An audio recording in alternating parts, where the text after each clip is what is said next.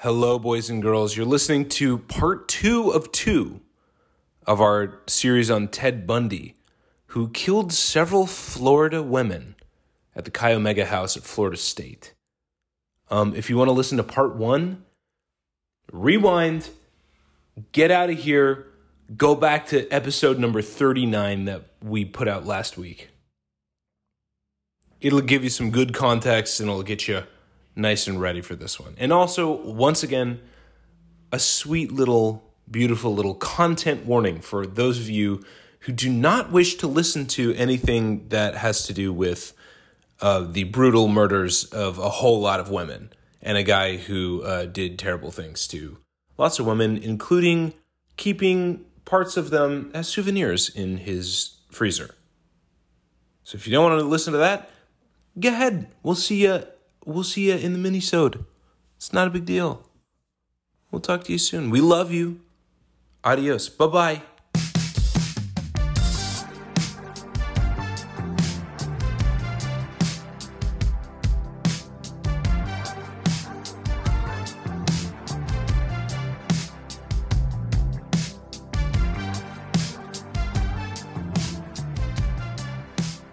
So the officer that pulled him over recognized the car from a police report that had been filed. Uh huh.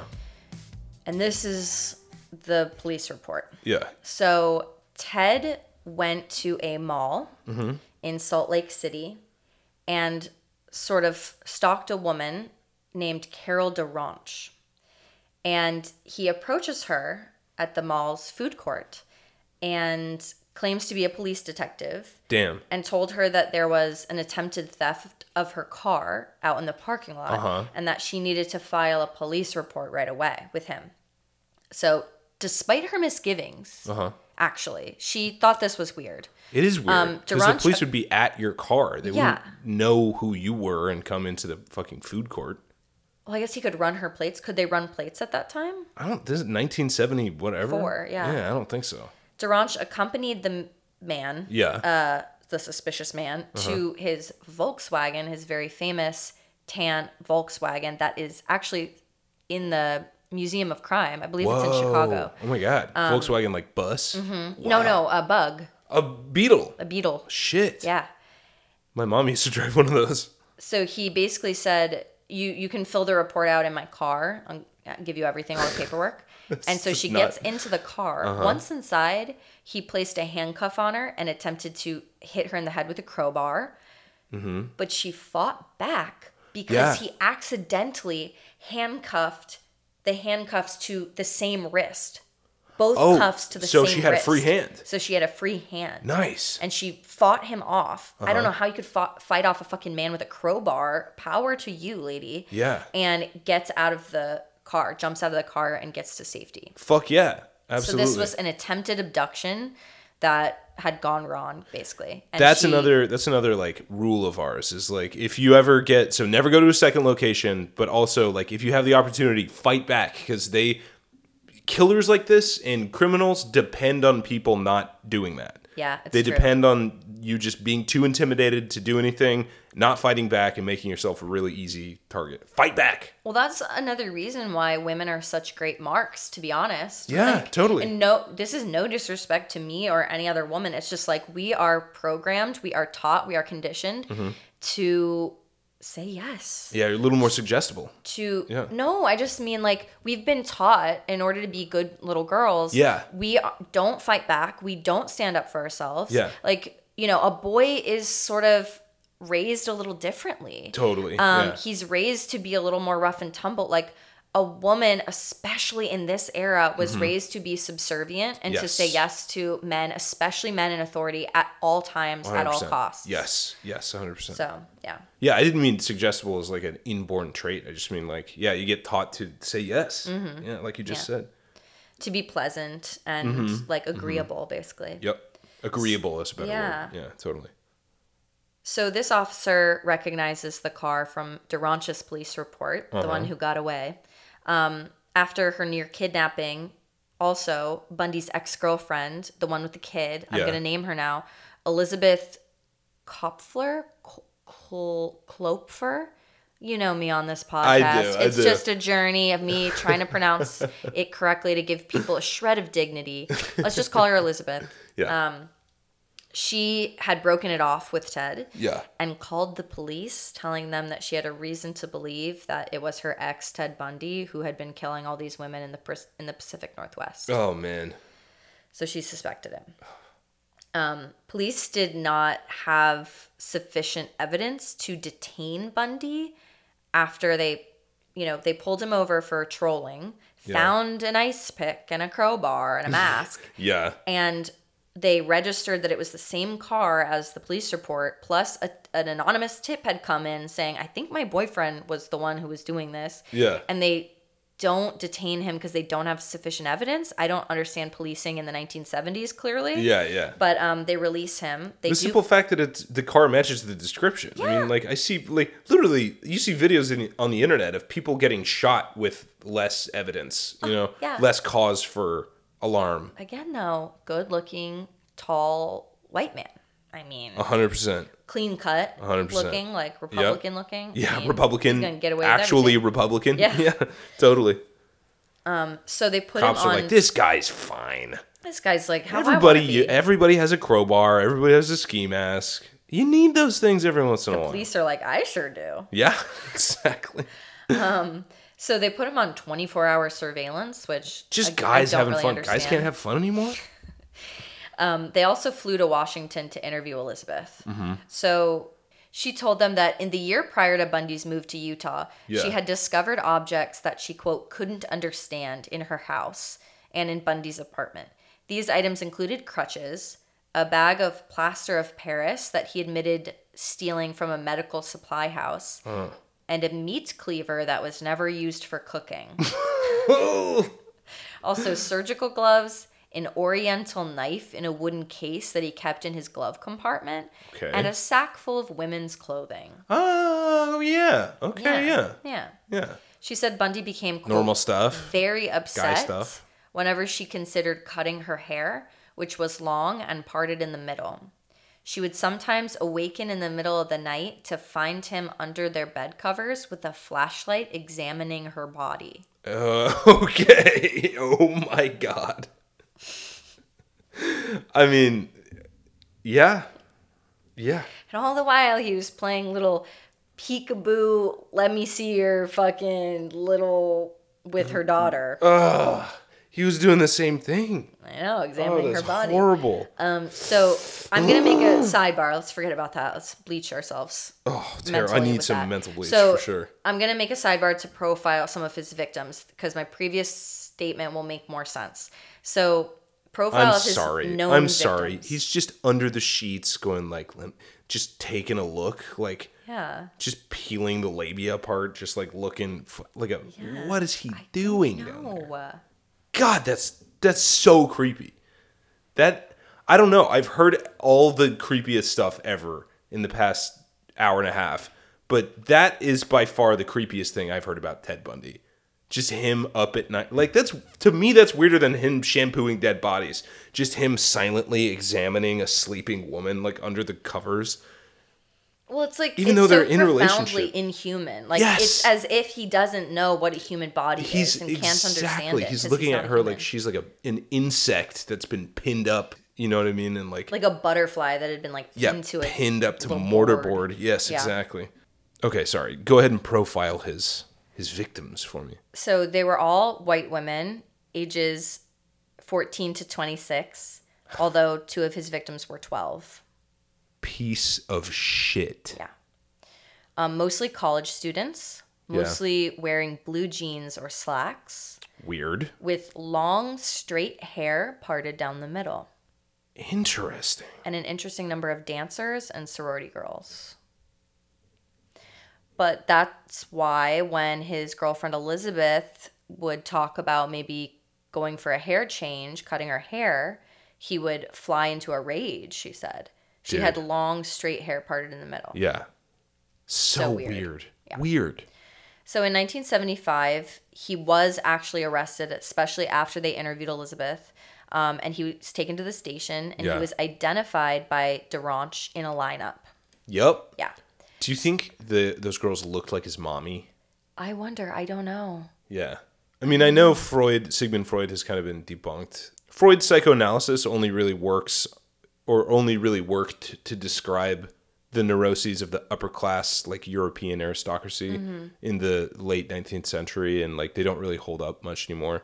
But like it it does seem like so Freudian, right? Like there's this one type of girl that he likes to kill. Oh, and also, most of his victims had a particular shade of brown hair. It was Yeah. like this light brown. Yes. So, yeah, not only did most of his victims have that, but even the ones that didn't, it was not like way too far off. Yeah, Like it was right. like, you know, maybe a Sandy dirty blonde, blonde. or like Yeah, a yeah, little bit of a darker brown, but like, yeah, it was this particular shade of like light brown. God. So God, weird, it's right? So awful. Yeah. And the fact that he would keep them as dolls afterwards. Like, Yeah. He liked the Really hair. weird. He loved the hair. God, So that's he was identified, right? So he's arrested. But his parents bailed him out. Johnny, his stepfather, and his mom, Eleanor, Yeah. bailed him out at 15,000 and he spent the next year living with his ex Elizabeth. What the fuck, Elizabeth? I mean, you know, I, I think the same thing. I also say, what the fuck, Elizabeth? That's a crazy decision to make. But the thing is, like, you underestimate how much of a hold these manipulative people get onto you. Yeah. You know, like, they, th your brain's not your own anymore when you're dealing with this kind of person. So, like, But I also think like she could have truly been in love yeah. and I I don't I don't know if Bundy not fully being a human would make it so that she wasn't able to fall in love. You know what Mm-hmm. Yeah, I I'm saying? think like, you're right, And when you're in love, you do really weird shit and you like excuse a lot of behavior and use a lot of like cognitive dissonance to your advantage. True.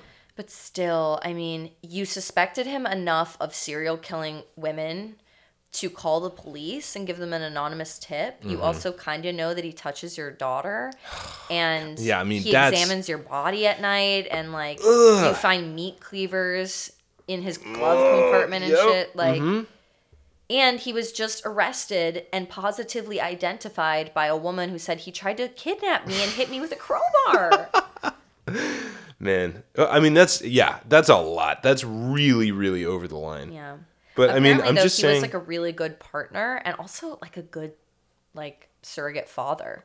except for, you know, The touching, plain doctor. yeah. Show me your Except for hoo-ha. that. Yep. But I think for again, not totally making an excuse for Elizabeth, but Mm-hmm. as a single mother, especially in those days, like to Yeah, have a yeah. man around Yeah. to either bring in extra money to your household or to Mm-hmm. just do things or to just pick your daughter up from somewhere. I mean, honestly, like- Seriously. and um like again, credit to the victims of manipulation because these manipulative people, they like I said, they get their fucking fingernails inside your brain. All it takes is them to say, "I'm so sorry" one time, Yeah. and then like you you go, "Ah, I love him," you know. It's it's not because they have weak brains or like no, are- no. making bad decisions. It's just like they are they've been rendered incapable of making good decisions, you know? So anyway, in Yeah, February, so there's a lot of reasons why she Yeah. would have taken it back. even though it's 1976, Bananas. Yeah. Bundy stood trial for the Durant kidnapping. Mm-hmm. He had elected to serve as his own attorney. that you know, Yeah. half of a night school degree. Uh-huh. Yeah. So he was excused by the judge from wearing handcuffs or leg shackles because he's an attorney too for That's himself. fucking crazy. Um, yeah. So during a recess, he asked to visit the courthouse law library to research his case. While shielded from the guard's view behind a bookcase, he opened a window and jumped to the ground from a second story from the second story, injuring his right ankle as he landed. Whoa. Yeah, just jumped out. God damn. So he was eventually discovered and apprehended, only to So make- the serving as your own attorney is the narcissist part. definitely The psychopath part is just going, Yep, I'll just jump out of this window. yeah. Oh my god. He was eventually discovered and apprehended, only to make a second escape by losing 30 pounds over six months, sawing a tunnel in his cell, and eventually climbing through the crawl space. Oh my god, he's Shawshank Redemptioned. I guess. I've never seen that movie. Oh, forget I said that. It's a great movie. Okay. um, so he, oh, and he did this when he knew that the guard was like on a date, like a date, because he was at work with Yeah. his wife. Like Yeah, his yeah, wife yeah. visited. Wow. So he planned this all out. Also, his parents and Elizabeth were sending him money. Like, so he was stashing money during this time. Jeez. Yeah, and getting Wow. like tools, like getting tools smuggled in to, to Yeah. tunnel Uh huh. tunnel i- from his cell, and so he put like books down on his bunk to make it look like he was there, and he crawled through the tunnel and climbed out of the jailhouse. Jesus Christ. Um, he put on his he stole someone's clothes, like whatever your civilian clothes are that they leave at the jail for you. He just Right. He just changed took into somebody's those clothes, clothes. and caught a bus to Denver, uh huh. a plane to Chicago. Mm-hmm. I guess you could just get on a plane back in the day, True. and then a train to Ann Arbor, Michigan, Uh huh. the pedophile capital of the U.S. So you're saying he took planes, trains, and automobiles to hightail it to the pedophile capital of the United States? Yes, that's what I'm saying. Wow. This I mean, is a he s- felt the pull. he had to. He He, had to go to Ann Arbor. He just had to. had to.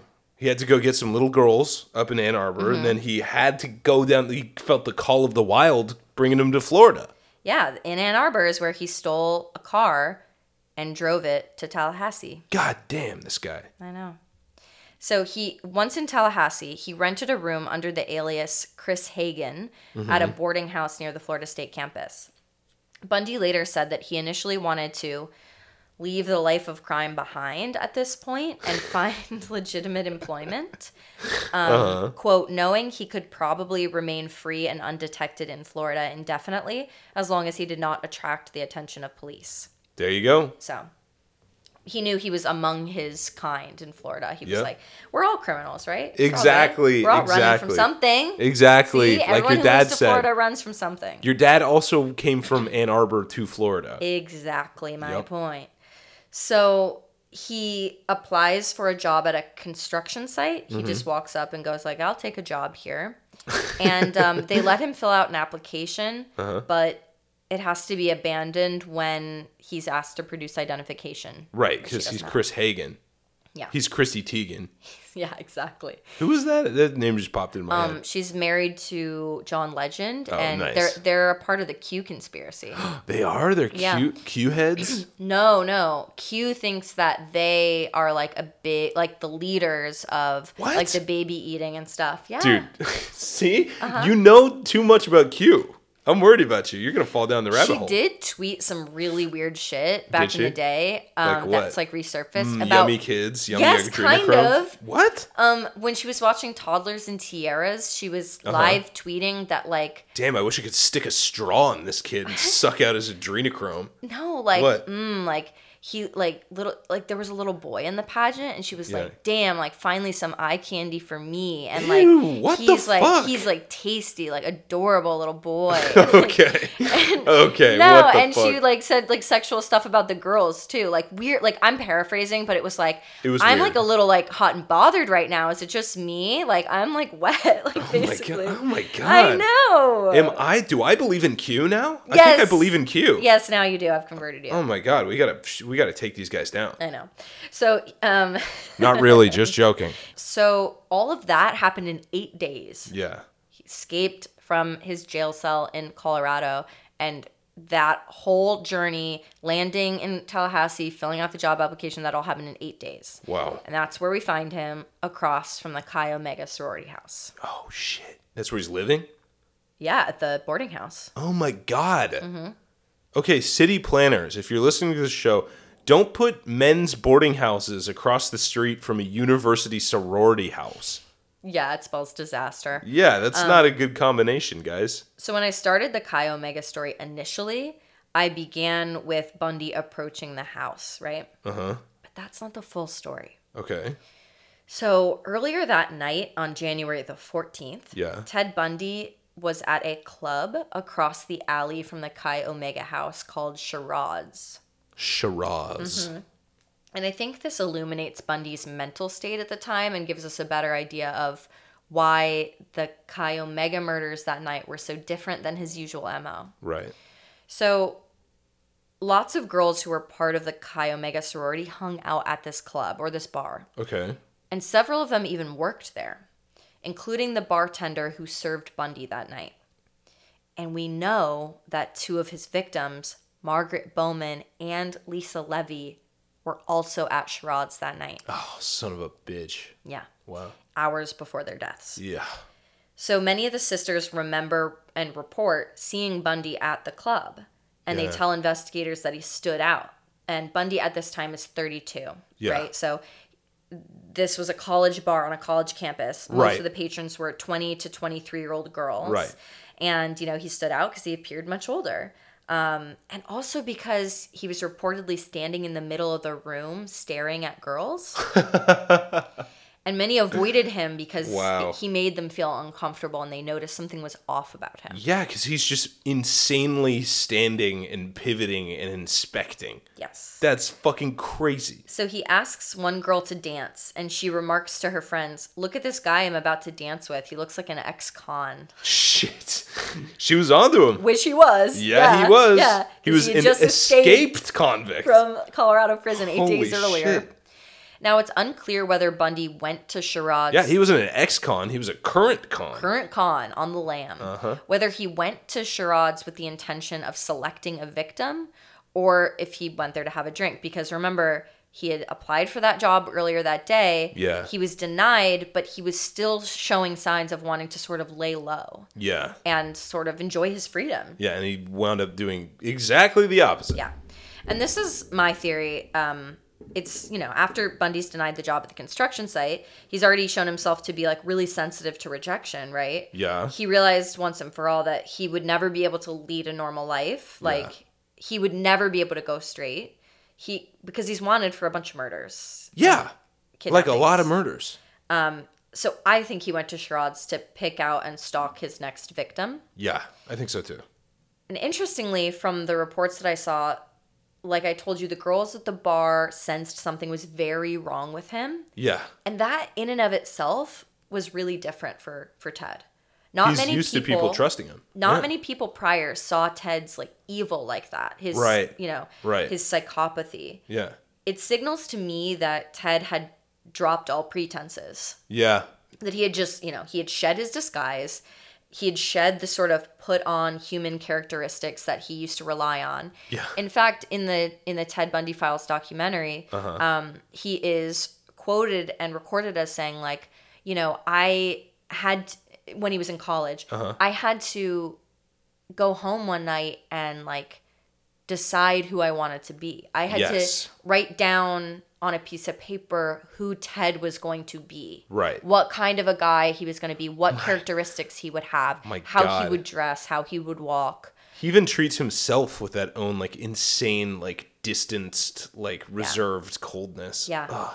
So then, yeah, I think you're right. He dropped all the pretense, and all of a sudden, he's just standing in the middle, s- like standing Gaping. unmoving, Yeah. just gawking at girls. Yeah. Giving off, I'm a guy who has severed heads in my freezer energy. Vibes, yeah. Instead of like cool, fun guy energy. No, I know. Um, he just wasn't trying that hard anymore, and I think Yeah. he was at the end. He knew he was at the end of his rope. Yeah. I think he knew that his like killing spree was coming to an end. Yeah. I mean, he was wanted by police. He was facing charges. Now he was an escapee. Uh-huh. So he just ab- abandoned this veneer of normalcy. Right. You know. Right. Uh, I just I think he knew he was on a joyride and getting caught was inevitable, so he just no longer strove for perfection or Totally. even caution in his killings. yeah. It doesn't sound like there was any caution applied to this at all. So the girls at Sherrod's, rightly, weren't showing him any attention. Or wait a minute, maybe it's that he went to Florida State and he got away with everything because he was kind of hot everywhere else, but then he goes to Florida State and the level rises. Oh shit! You know what I hot mean? Girl phenomenon. Yes, it's the hot Oh, girl fuck. phenomenon. Yeah, he's killing girls in Like he's normal hot, but when he goes to Florida State, they're like, "Ew." oh yucky. oh my god. Yeah, he's like Washington State hot. He's not like Florida hot. That must be it. oh my god. So um the girls weren't showing him any attention. And in fact they found him creepy and too old to be there and kind of Uh-huh. yes. scary. Yes. And that was something that Bundy could not tolerate. Yeah. Well, then So- fucking don't stand in the middle of the room stationary and just gaze, scan. For I know. women. But what I think was like his traditional MO, Yeah. I think he was trying to do that. I think he went to this bar across Mm-hmm. the alley from the sorority house to pick out select a victim, get excited about her, sort Mm-hmm. Yeah. of stalk her, Yeah. then go into the sorority house and and do the thing that he normally does with Right, her. right. That's the MO. He would never he never killed more than one victim at a time. They were Right. pre-selected carefully. Totally. And he would s- in not only not kill more than one girl on the same day, Yeah. but he would space them out pretty evenly he Yeah. Oh, was still doing things to their bodies afterwards. so he was Jesus still fixated fucking on that Christ. same kill. So know? then he gets rejected this night. It pisses him off and he gets hungry. I think so. Like, I think he was finally being seen as like the low life, like insufferable, fragile little like dweeb that What he, he always actually was. is. Yeah. Yes. And you know, also because of his age, Mm-hmm. like the the cracks were beginning to show, and I think the fact that no girls wanted to dance with him enraged him. Yeah, totally. And then when he found out that mo- most of the girls in that bar were Chi Omega, Ooh, shit. that's when Bad he day to be a decided- Kaio. Fuck. In fact, there was one last encounter that Ted had at the bar Uh-huh. before walking across the street to the sorority house. One woman told police that there was a man outside the club. Mm-hmm. When she approached the door, he asked her if she was a member of the Chi Omega sorority. She said she was not, and he said, "You're lucky." Ooh, that's creepy. Yeah. Oh, shit. So people. So he's believe like, that that is yep, Ted I'm Bundy. walking in later tonight and I'm going to kill all of these bitches. Mm-hmm. Oh, my God. It's your lucky day, bitch. Holy shit, dude. So back to the question of why were the Chi Omega murders so different for Bundy? Yeah. one he normally killed one woman at a time Yeah. right in this instance he attacked five Reckless abandon, you could call Yes. it. Yeah. number two three out of the five women attacked on january 15th survived Yeah, normally they don't. yeah there 'Cause was he's more only careful. one exactly And he there takes was them to a only second one location. other girl Yeah. Mm-hmm. that survived right durance Right. who got him arrested Yes, that totally. was one botched kidnapping Yeah. and she wasn't even assaulted yet Yeah. so it's really unusual based on his traditional mo That he would leave survivors. he would leave survivors. Yep, that's right. Well, he didn't manage to get any of them to a second location. Yeah, no, he didn't. Yeah. You know what I mean? Yeah. So, um, number three, he didn't pr- pretend to be injured or pretend to be law enforcement Right, to he lure just his pretended victims to to, be a- his car. A normal, like, hot guy is Yeah. what he was trying to do, and it Yeah. didn't fucking work. he couldn't do it. Yes, because he's mediocre. Yes, because he's mediocre, he needed the extra pity points of having a broken arm and a sling, or the extra like Uh-huh. scary points. scary points of Of being, being, Mm-hmm. an authority figure. Correct. to pull off even being attractive at all to these women. Dude. So scary.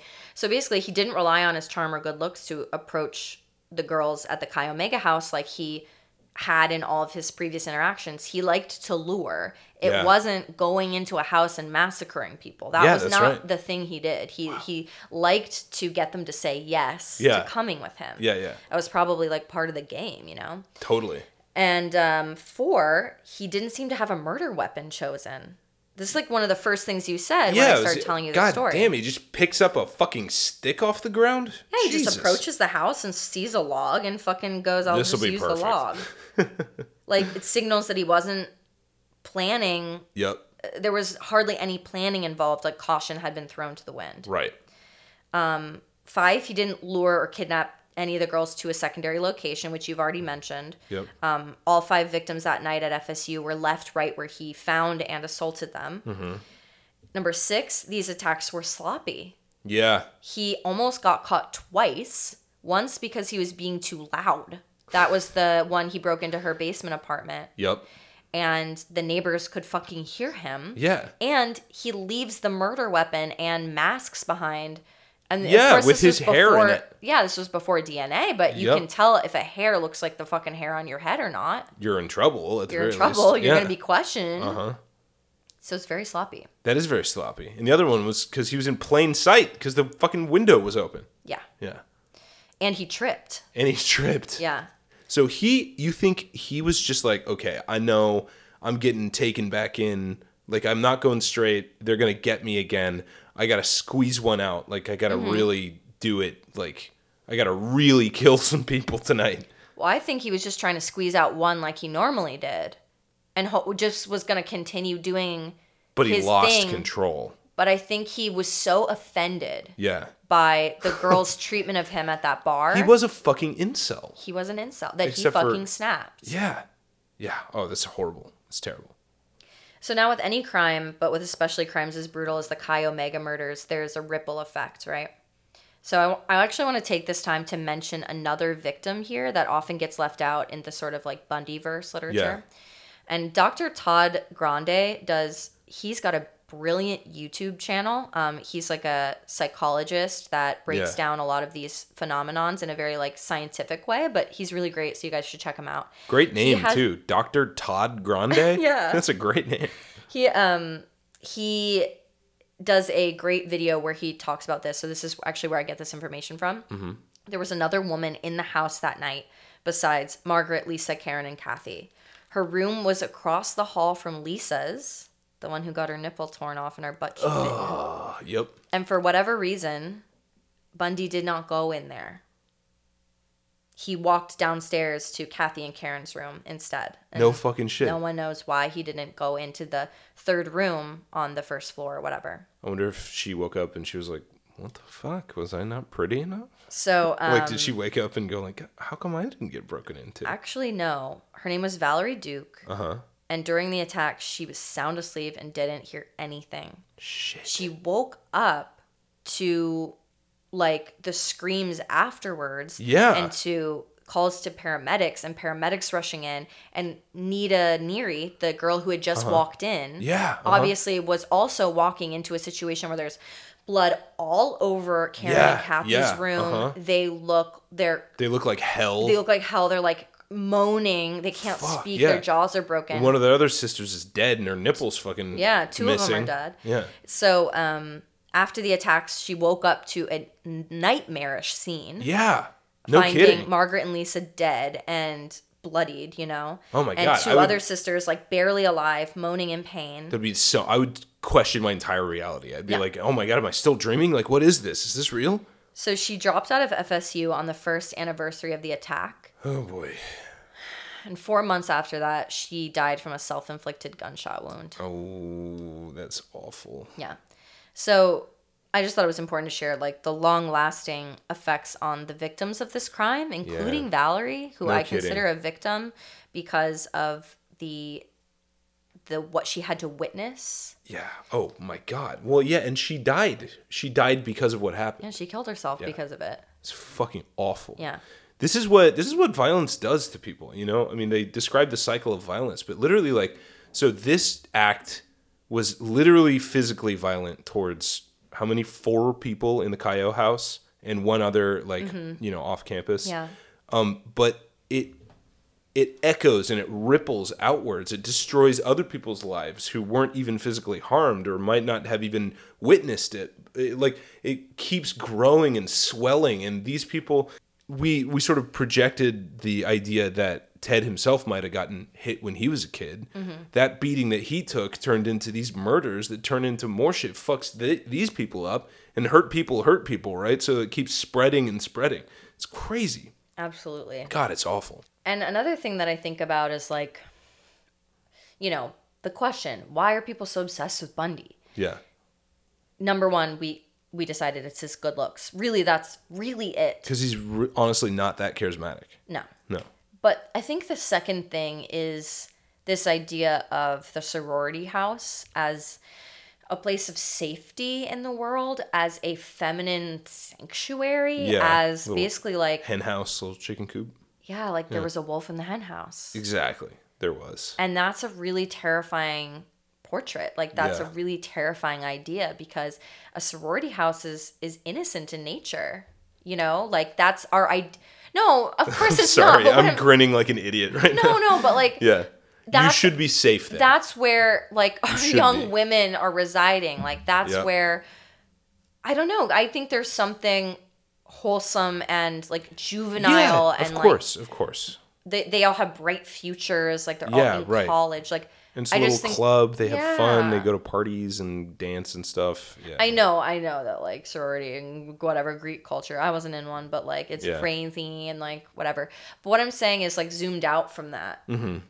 You know, it's these people that are beginning their lives. They're still kids. Yeah, they're Yeah. still kids. Yeah.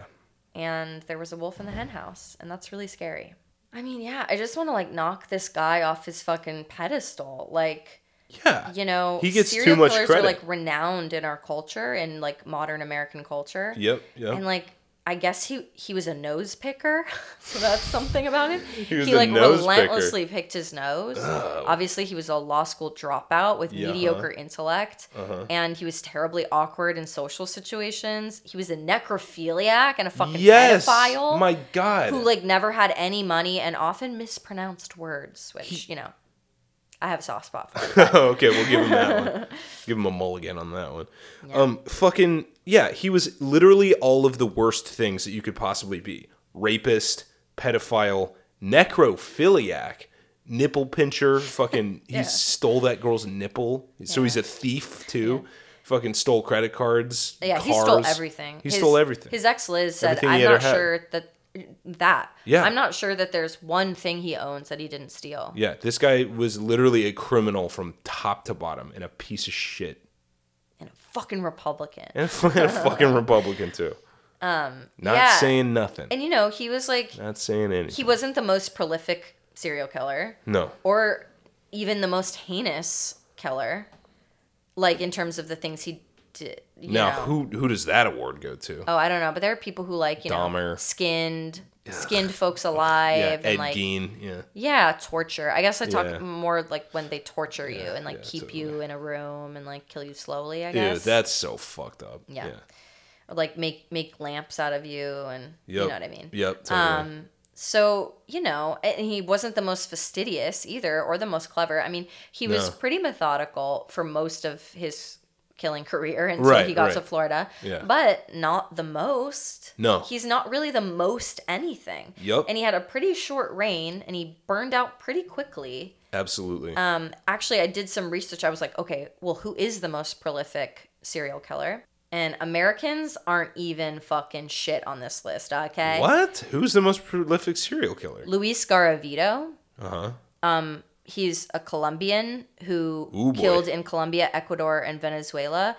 Uh, he's known as La Bestia. The beast, Beast. right? Yeah. He's suspected of murdering over 300 victims, mostly Colombian street children. Jesus, dude. Yeah. Child murderer and rapist and torture killer, too, by the way, about the torture thing. Piece of shit. Number two, also a Colombian who's murdering children off the street. So my theory about vitamin D is just totally out the window. I guess. I Number guess three so. is Pakistan, also a child murderer and rapist. Jesus Christ. Number dude. four is Russia. What are the numbers on these? Oh, um, like 300, well, 300 plus, 300 plus, Wow. 183 plus. Wow. Um, oh my Again, God. another Colombian. Yeah. 180. Yeah. A Brazilian 100 plus. Dude. Some guy from India 70 plus. Jesus China Christ. 67 and then our first American is introduced to this list. Um, he has 90 93 wait what what was i reading oh possible victims versus proven victims Sure. i'm so sorry Okay. so anyway, Samuel has 60 proven victims, Mm-hmm. um, possible 93. Damn. But um, he, yeah, he was killing from 1970 to 2005. So he had a really long run. 2005. That's recent. I Man, know. so much for American exceptionalism, huh? I know. yeah. And he had a Florida connection, by the way. Of course he did. Yeah. Uh, he moved to Florida to live with his mother in the late 60s when he was in his 20s to work at a cemetery. Oh my god. Yeah. And the reason that n- no one, hardly anyone talks about Samuel Little, even though he's the most prolific American serial killer, Mm-hmm. first of all, because he's black. And most of his victims were like young, kind of untraceable black women. Oh damn. And like, it's kind of like killing Native American women. It's like, I don't know, Ah, fuck. that law enforcement at the time People didn't really just fucking don't care. care. God Or damn. maybe they dude. still don't care. I mean, like black women were going mis- missing off the street, Yeah. uh, being killed by Samuel Little, and people were just like, mm, This whatever. is so funny. This is yet another case of like black people being really good at something that white people get all the credit for. Like True. like the best rock and roll guitar player was a black man named Jimi fucking Hendrix. You may have heard of him. the best American serial killer. You might have heard of him, Samuel, Samuel Little, Little. also a black man. God damn. Seriously, this white people get all the serial serial killer credit, but the best one to ever do it in the states was this guy.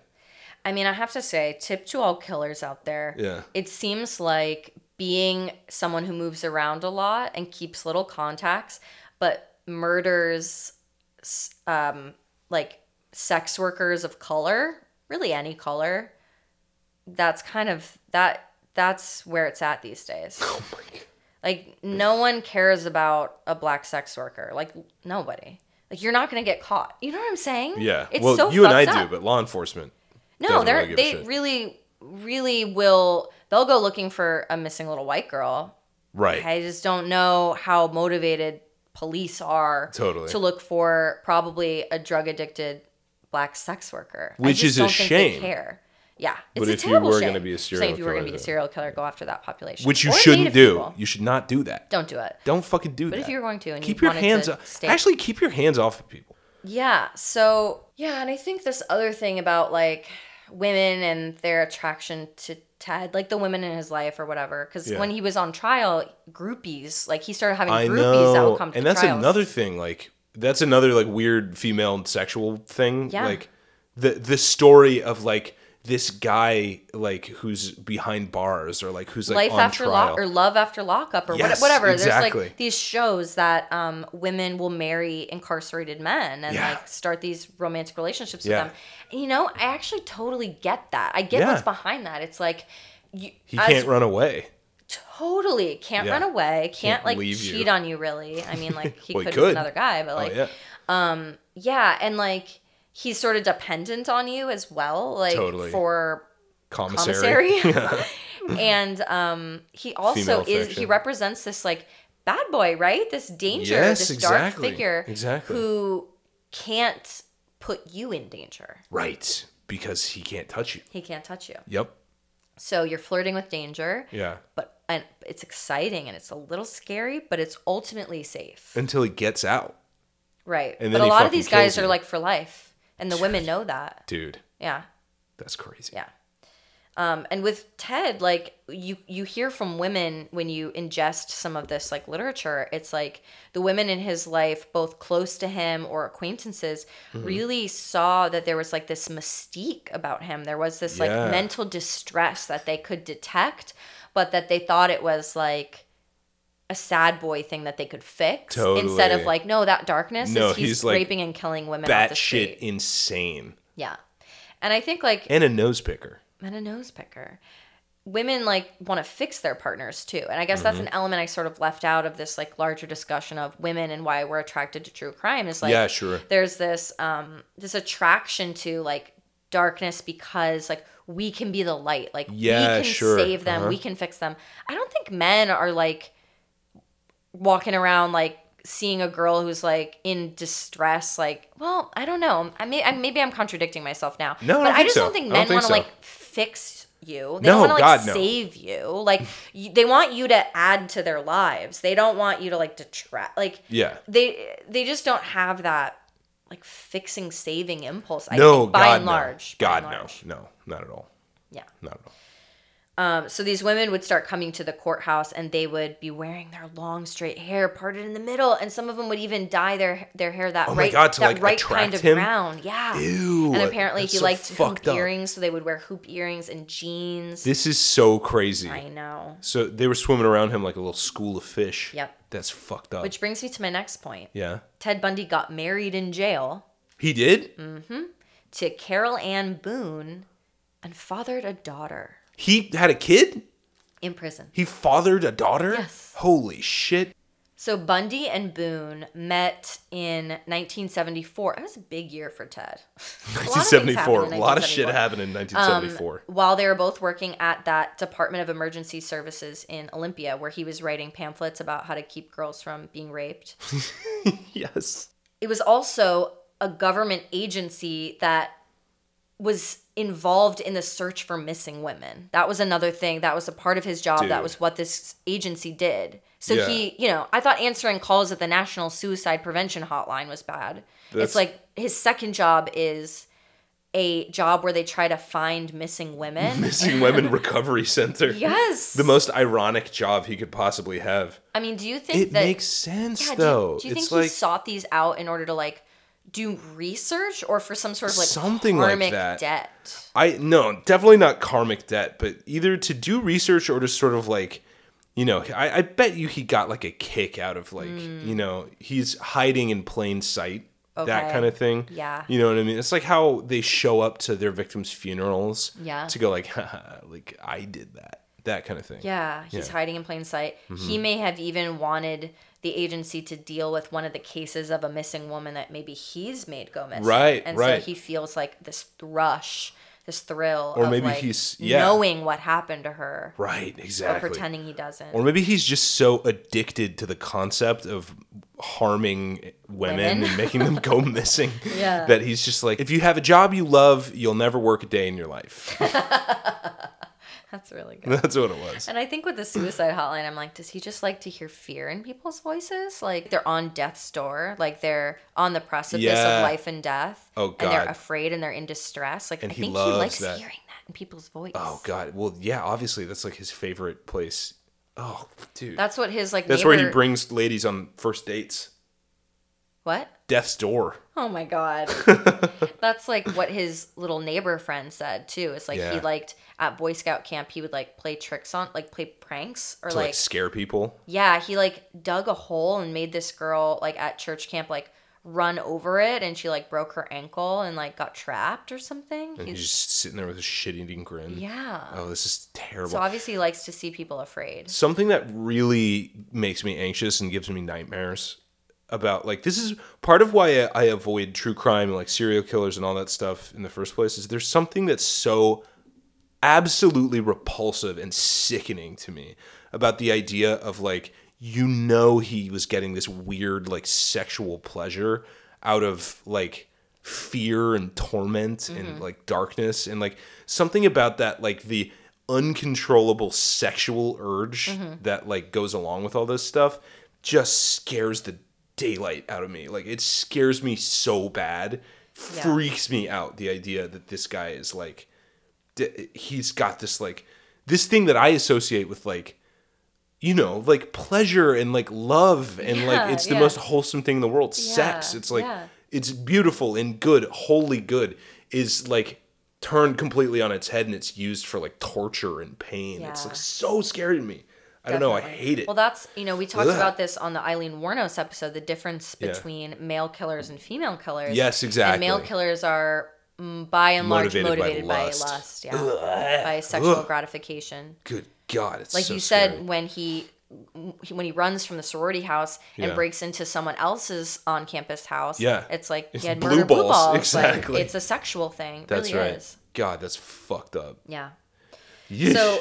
anyway carol boone was going through a divorce when she Yeah. Mm-hmm. met bundy when they were working together um, and bundy was in a relationship i think with elizabeth at this Yeah. time Yeah. so they didn't get involved but they liked each other right away Mm-hmm. and bundy did admit to her that he wanted to date her even though he was with elizabeth wow um, but she put him in the friend zone for a while. damn In 1975, Bundy was arrested for the first time. Remember in Utah for the I wonder how kidnapping many of DeRanch. how many bodies is putting Ted Bundy in the friend zone worth? I mean, a lot. I think. You think like four or five? yeah, yeah.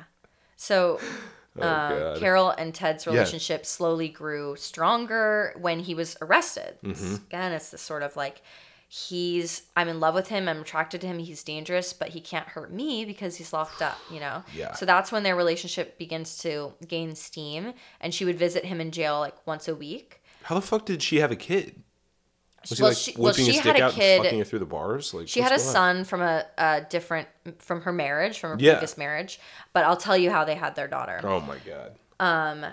two year, two years later, so in 1977, Bundy Mm-hmm. Yeah. was extradited to Colorado. You know where he escaped. He fled to Florida, committed the Chi Omega murders in Mm-hmm. Yeah. '78 and other crimes, and then was caught and jailed in Florida. So in s- 1979, uh, Carol Boone moved down to Gainesville Yeah. to be closer to him after he received a death sentence for the Chi Omega murders and while he was awaiting trial for the kidnapping, rape, and murder of that Florida 12 year old Kimberly, Jesus fucking Christ. for which he would probably receive another death sentence. Yeah. He's in prison for life, bitch. Like, let it go. Let Oh my the flame God. die. Also, that's so sick. Isn't like, it weird?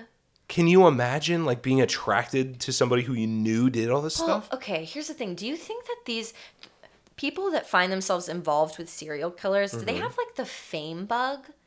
Like, Mm-hmm. are Could they be. the types of people who are attracted to like the limelight, maybe? Could be. I just wonder if that's a motivating factor. It totally could be. I think that you're not far off.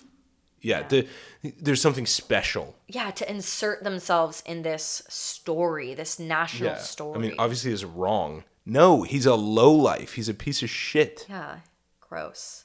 and he's mediocre, as we as we've thoroughly I explained. know. So she's quoted in this Netflix documentary as saying, quote, "Let me put it this way. I don't think that Ted belongs in jail. The things in Florida don't concern me any more than the things out west do." Jesus. What? So she's convinced herself that he's innocent. I guess. Yikes. Or she doesn't say that though. She Yeah. doesn't say he's innocent. She says it doesn't concern It doesn't bug me. oh my god. Crazy. So Bundy figured out an obscure way to marry Boone while incar- incarcer- incarcerated, Incarcerated. uh, Cordy B. Um, Uh-huh. So they could have more like regular, so they could have a conjugal visit basically. Dude. They had been intimate before. Uh-huh. And they did this by bribing guards. It was not hard. They just Wow. told the guards, "Yo, we're gonna need a minute. I'll we'll give you some money." Carol would come with money or whatever, and And none of the guards were like, "Hell no, I'm not going to let an unprotected woman into a into Ted Bundy's jail cell." none of them They all were like, "Ooh, 50 bucks. 50 bucks, 50 bucks." Yeah, Carol described the guards as, quote, real nice guys who looked the other way. all right. But anyway, so he wanted to stop bribing them and like have it be legit. Well, So he didn't like he didn't like criminality, remember? No, no, he did not like criminality. No.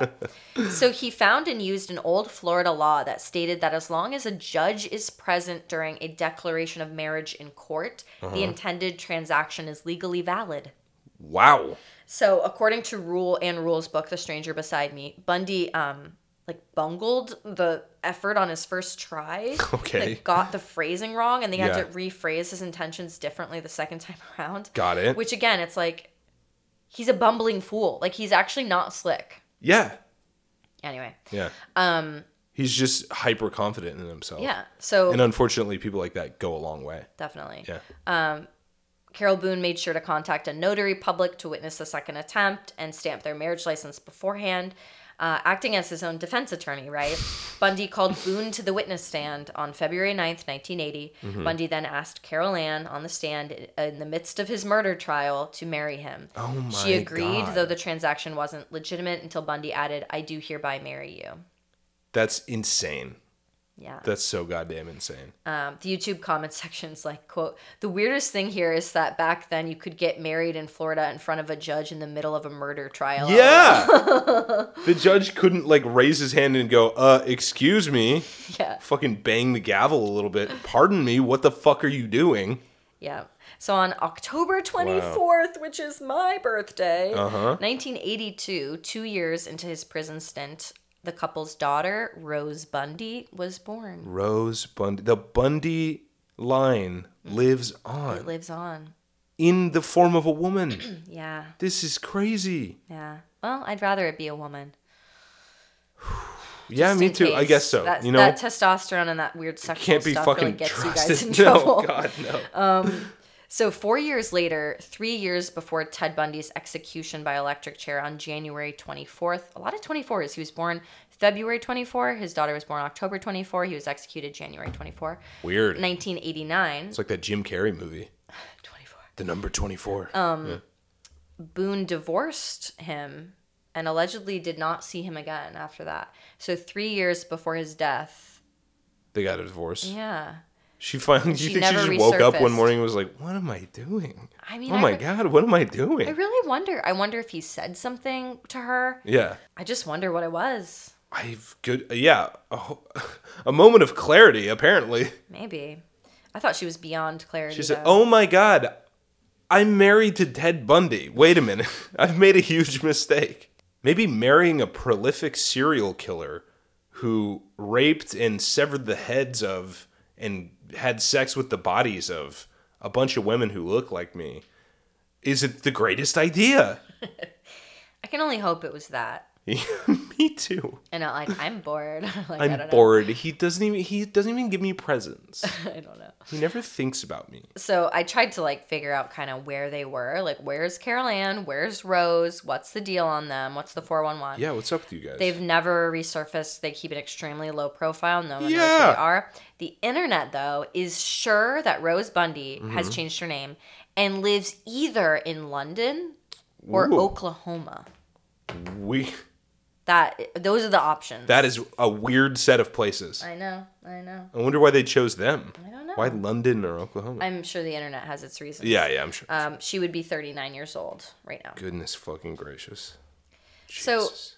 I want to talk briefly about Bundy in context of the 1970s. yeah, go ahead. Criminal justice expert Peter Vronsky, whose new book, American Serial Killers The Ep- Epidemic Years, looks to answer just that question. yeah, what was going on in the 70s? Yeah, so. Because um, more that was than like there was Son of Sam going on in New York, uh, fucking The Ted Bundy, Hillside Strangler, or Richard whatever. Ramirez. Yep. Yep. Yep. Um, the fucking John Wayne Gacy. John Wayne Gacy. Dahmer Uh, totally. was during that time. Dahmer, yeah, Yeah. oh my god. I think Zodiac was. The- during yeah, that that's time. who I was trying to remember. Zodiac. The Golden State, the Happy Face Killer. Holy shit! I know. The happy face killer. Yeah. Oh. He was a trucker. Ugh. I know. Oh. Um, So what does he have to say about this? So, uh, eighty percent of known American serial killers, eighty percent, operated between the years 1970 and 1999. Isn't Jesus. that crazy? Yeah, it's like the What satanic fuck was panic going only on it with was that? real. exactly. Wow. Um, it's an era that was coined as the golden age of the serial murderer. Okay, f- pick a different color. By by Harold Schlechter, who was a The crime golden historian. age. No, there's there's it's like the golden age of basketball. No, it's you pick a different color. um, the shit brown age of serial killers. And I think that um, this Yeah. this reasoning of why 80% of our serial murders in this Yeah. country in the history of this country happened in that 20 year span is because okay picture this Yeah. Uh-huh. it has to be in context lots of hitchhikers Okay, sure. Yeah. no phones Yes, definitely. no dna testing Exactly. Yeah. by and large more trust in strangers Definitely. uh, more trust in academic institutions being safe. Like, you know, a lot of these girls that were victims of Bundy were just walking around a college campus alone at night. yeah, right. And it used to be that you would think of a college campus as being an inherently safe place. Sleepy, yeah. That there's there's, you know, teachers around, there's, you know, and more unlocked doors. More more trust of Totally. strangers. Totally. Just in Totally. general. Um, police departments were not sharing information across Right. jurisdictions Of course. Yeah. during that time period like they do now. yeah. You know, diagnoses for mental disorders were not very common. Right. So PTSD, you could just you bipolar, schizophrenia, like could have some terrible illness and go through your whole life and people would be like, "Eh, you know, I mean, he he's moody." yeah. You know, that kind Yeah. of thing. Yeah. He's odd. yeah. Exactly. you know, I think that could contribute to like less. I'm putting less in quotes only because maybe serial killers today just aren't, we don't know what their methods are and they just haven't been caught yet. But Yeah, if we're going to say that there are that's less possible. serial killers today, Yeah. then I think more widespread diagnoses of mental disorders is probably a contributing factor. Definitely. Definitely. The advent of like good mental health drugs and you know? medicine and therapy and like all the advances that we've made in that field. Yeah. over the past you know several decades Yeah. yeah i just think also there's more tempting you know because you weren't we're sort of walking around nowadays with the awareness that like we're being listened to and watched and tracked all the fucking time my phone knows where Mm-hmm. Security cameras. yes my phone knows where i am my laptop is like there's an fbi agent on the other end like fucking watching me you know jerk off or Yeah, whatever. basically. Um, fucking the you know Amazon knows what I'm gonna buy before I even buy it. You know, it's Yeah. there's cameras everywhere. Everyone's looking. Everyone's on the internet. Communication is instant. I think it probably makes it less tempting. You know, Yeah. even if you felt like it, you'd be like, ah, shit, I don't think I could get away with it because it's fucking, you're being watched constantly. Everyone knows everything you're doing all the time. Yeah. And the term serial killer came about in this era. So Is that right? when yeah, when Bundy was killing, there was no such phrase In as the public consciousness? Yeah, a serial murderer. Right, Serial right. killer. Somebody who just does this Someone over who and just over again. keep yeah. Yeah, because they keeps like doing it. as much as they can. Right. Over and over. right, totally. Yeah. So um Again, also lead. Apparently, lead in the gasoline made everybody a whole lot less crazy taking it out. lead man. Fascinating. Yeah, so without the hitchhikers, that's when you can study this phenomenon. When pe- when women stopped hitchhiking, killers moved to sex workers Yeah, right on. because Yep. Mm-hmm. it was another transient population. They just had to pivot. So that was beginning in the 1990s. And now most sex workers are online. Mm-hmm. Um, so, you know, killers are moving towards procuring their victims online, even Yeah. through dating apps and like yeah, dating right, sites right, and right, stuff. Right. Like, Totally. there's like a killer in London who started. He was on um, what's the gay one? Grinder. Grindr, He was yeah. on Grinder like maybe ten years ago, and he would just fucking kill these guys. He would just go around London, going on dates with guys and fucking killing them. like Jesus Christ. you know, that's dude. yeah. the new frontier. Seriously, yeah. Yeah. Dating apps. Yeah. Fucking A. So, um, what is the dark triad, Nathan? Remind me again. Okay, the dark triad I think is a a group of different personality traits that are common to people with antisocial personality disorder, which is what Mm-hmm. you d- diagnose like somebody who likes to kill people for fun. That's what y- the diagnosis you would give them. Right. So the dark triad would be like What are the signs? the, it's narcissism, uh, it's lack of empathy, and it's like dark behavior, something like that. And then there are three indicators of that, which are like as a kid that you can look for in children to like notice if they're starting to develop this sort of mental disorder. Um, it's bedwetting, first of all. It's being a pyromaniac, like lighting, loving to light fires. And the other one is like harming small animals, Yep. right? Yep. Did you know that it's now the dark quad? No, it didn't. They found another one: What is it? childhood frontal lobe injuries. Childhood frontal lobe injuries. That Yeah. makes complete sense. Whew. Okay, so, So- flag football, guys. Not Oh my god, right? keep those kids out of contact sports until they're 15. How about that? yeah. Fucking A. Um. You know, Ted doesn't really fit that profile. We don't know if he was torturing the frogs as a frogman. okay, Frogman. he probably Oh, no, was, Frogman right? loves his frogs. His grandpa was torturing animals. yeah, Remember the exactly. cats in That's the what I was going to front yard? say. He his model for behavior was like a violent, like angry man who tortured small animals. Well, that's what I was going to say is like s- strictly speaking, he doesn't qualify for the dark triad, but beyond that, Mm-hmm. I've noticed this is just my calculations. yeah, yeah. Violent home life slash like broken home. Totally, totally. So violence in the home. Yeah. Um lack of both parents generally. Yeah. Yes. l- lack of a full set of parents. Yeah. even a subgroup of that Right. raised by people who weren't their quote real or biological parents Interesting. and that it was kept a secret from them right, right. that happened to eileen warnos remember Yes, the absolutely. Mm-hmm. same thing she was born in a home for unwed mothers Yeah. and then her and her real biological father also may have been her grandfather like ted's Right. may have been Right. Jesus Christ. and then was raised by her grandma and grandfather and her grandpa was extremely violent Mm-hmm. Yeah. and she believed her sis her mother was her sister same thing with ted Yep, yep, yep. Yeah, so okay, I think of I, I have two ideas about what that means. And I because you think about it, like there are perfectly normal, happy, healthy families where the kids adopted. It's not their real biological parents, but nothing goes wrong, right? I think that in this situation where you get like little kids with personality disorders out of this is that it's not just that it's not their biological parents it's that their whole family unit is like chaotic and there is no sense of support or structure there. And so they're wildly swinging from one thing to another and there's no home base, there's no concrete place to stand on.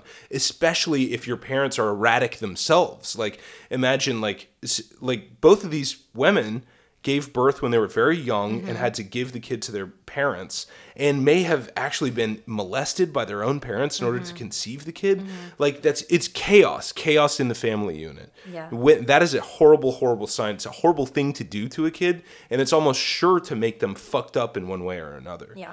the other thing in both of these situations is that like imagine you have you have even if it's like a little shaky you have this like family unit right you're being raised by your grandparents um, you know that they're there even if they're a little like um, you know violent or weird and you have this older sister right and then all of a sudden your whole conception of reality is blown up and shattered and completely rendered meaningless Yeah. like to have your entire existence, your provenance, where you come from, who you are, what your family is, to be like a malicious lie, to have it completely blown up that way. Imagine what that would do to a developing psyche, especially a little boy, you know, flooded with testosterone, Yeah. Mm-hmm. fucking "Ugh," getting angry. It- It's just a recipe for disaster. There was only one other thing I noticed, and that was being born during war times Interesting. and having fathers who were veterans. right. Got it. Um,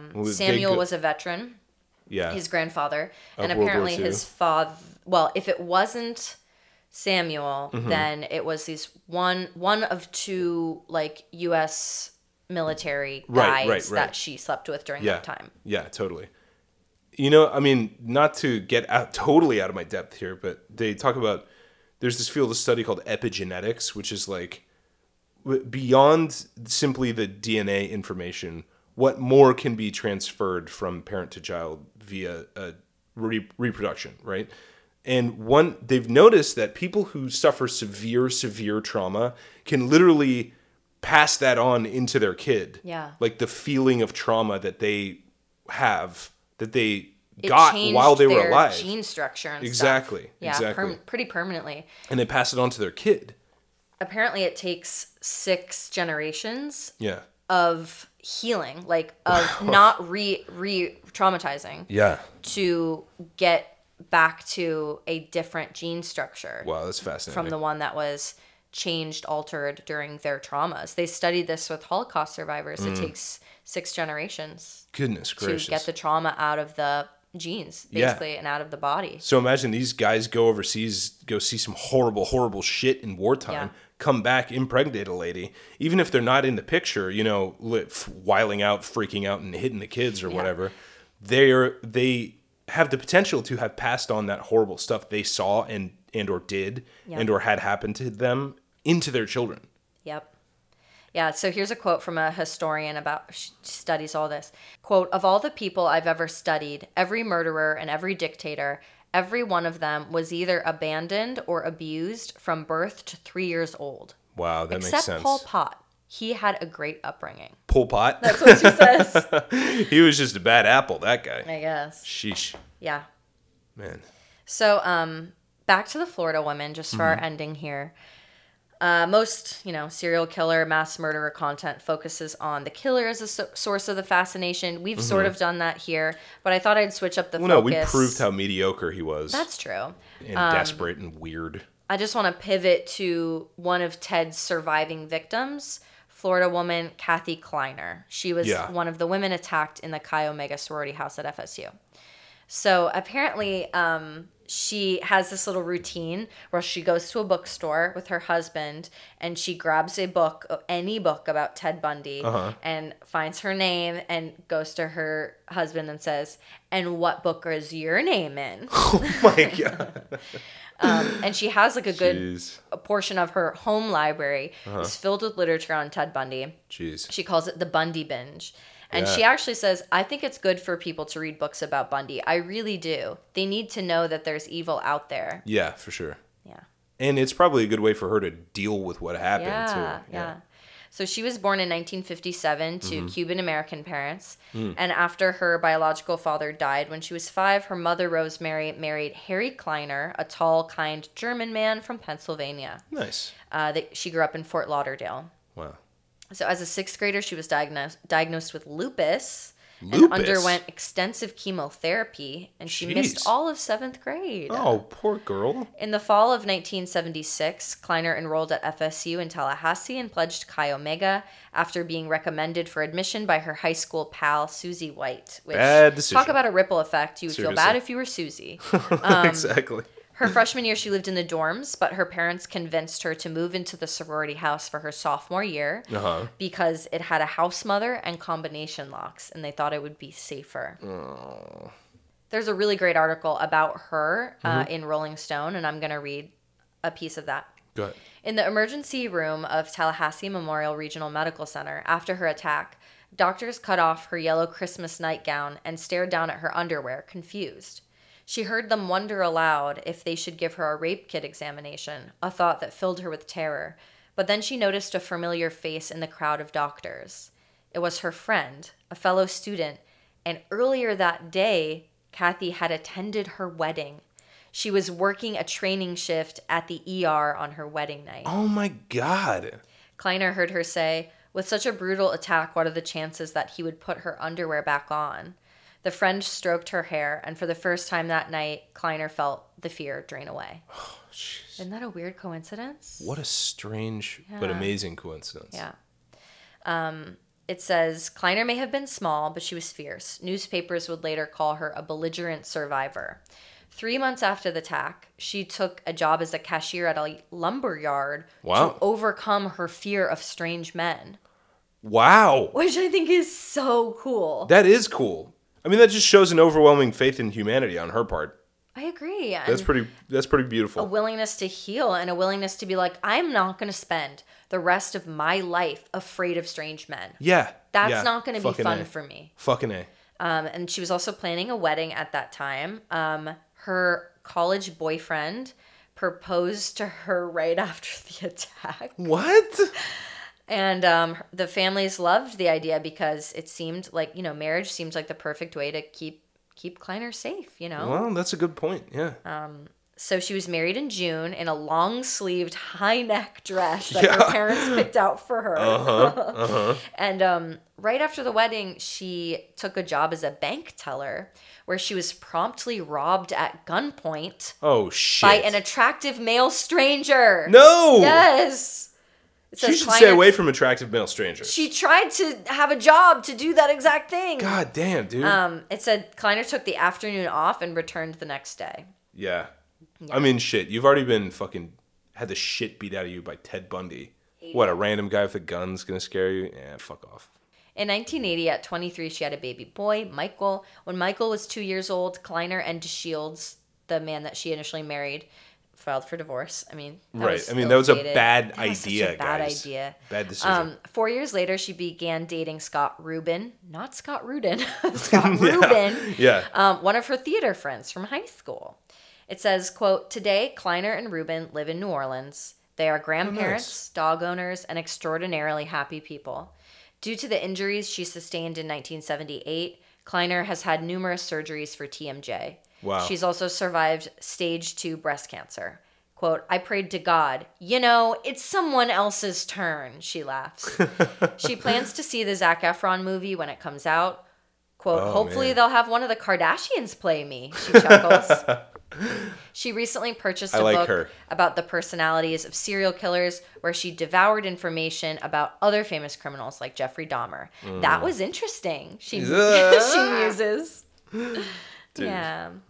I love her. That's love her so too. great.